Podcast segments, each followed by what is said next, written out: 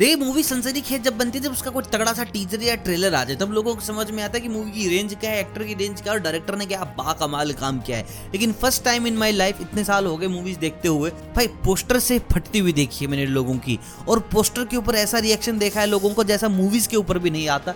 मैं यहाँ पर बात कर रहा हूँ सलार के पोस्टर की, जिसमें प्रभास के हाथ में भाई दिखाई गई है तलवारें एंड भाई, वो मसल्स और चेहरे पे अग्रेशन स्वाद ही आ गया है। एंड देखिए पोस्टर लॉन्च के साथ एक चीज़ और लॉन्च हुई थी वो थी मूवी की डेट जो कि थी 28 सितंबर 2023 और इसके बाद बॉलीवुड में फटली दो लोगों की।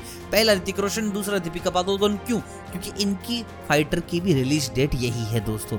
यानी कि they are going to compete with Prabhas मतलब कि अपनी डार्लिंग के साथ कम्पीट करेंगे। देखिए although Hrithik Roshan is one of my favourites I like him great dancer great actor great human being but बाबा सलार की चपेट में अगर आप आ गए ना तो मैं बता रहा हूँ पैन इंडिया आपका तमाशा बन जाने वाला है। क्योंकि भाई सलार का वेट कर रही है पब्लिक बहुत जोरों शोरों से।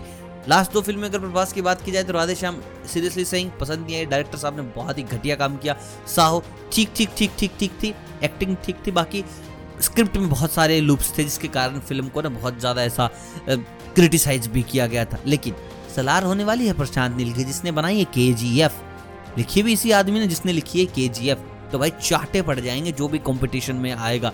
तो सुना है कि बात कर रहे हैं ऋतिक रोशन इसको आगे पीछे करने की, और अपने डायरेक्टर से भी बात कर रहे हैं कि खुद की फ़िल्म भी थोड़ी आगे पीछे हो जाए तो जान बचे। बाकी बचेगी नहीं दोस्तों, क्योंकि अगर थोड़ा पीछे करते हैं तो के जी एफ़ थ्री रिलीज़ हो जाएगी। उससे थोड़ा और पीछे करते हैं तो प्रशांत सिंह कि मैं आपको सलार के तीन या चार महीने के बाद सलार का सेकंड पार्ट भी दे दूँगा, क्योंकि दोनों का एक साथ ही वो शूट कर रहे हैं। और इसी बीच में आपको के जी एफ़ थ्री मिल जाएगी। यानी कि ये छह महीने बबाल होने वाले हैं। बीच में कोई फ़िल्म आ गई तो भाई खा जाएँगे ये लोग। बाकी फैंस ने तो हर जगह ट्रेंड कर ही दिया है। Salaar announcement Salaar teaser, Salaar, trailer, चाहे आए नहीं हो, लेकिन ट्रेंडिंग कर देते हैं पब्लिक बाकी आप मुझे कमेंट करके बताइए कि भाई फाइटर आनी चाहिए सलार के साथ? नहीं आनी चाहिए। मेरा तो ऐसा पर्सनल मानना है कि फाइटर भी अच्छी होगी। तो यहाँ पर अगर आ जाती है तो बेचारी का था ना, थोड़ा खराब हो जाएगा खेला।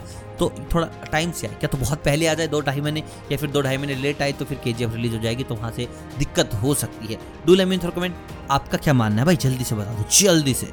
बाकी मिलता हूँ जल्दी, तब तक अलविदा।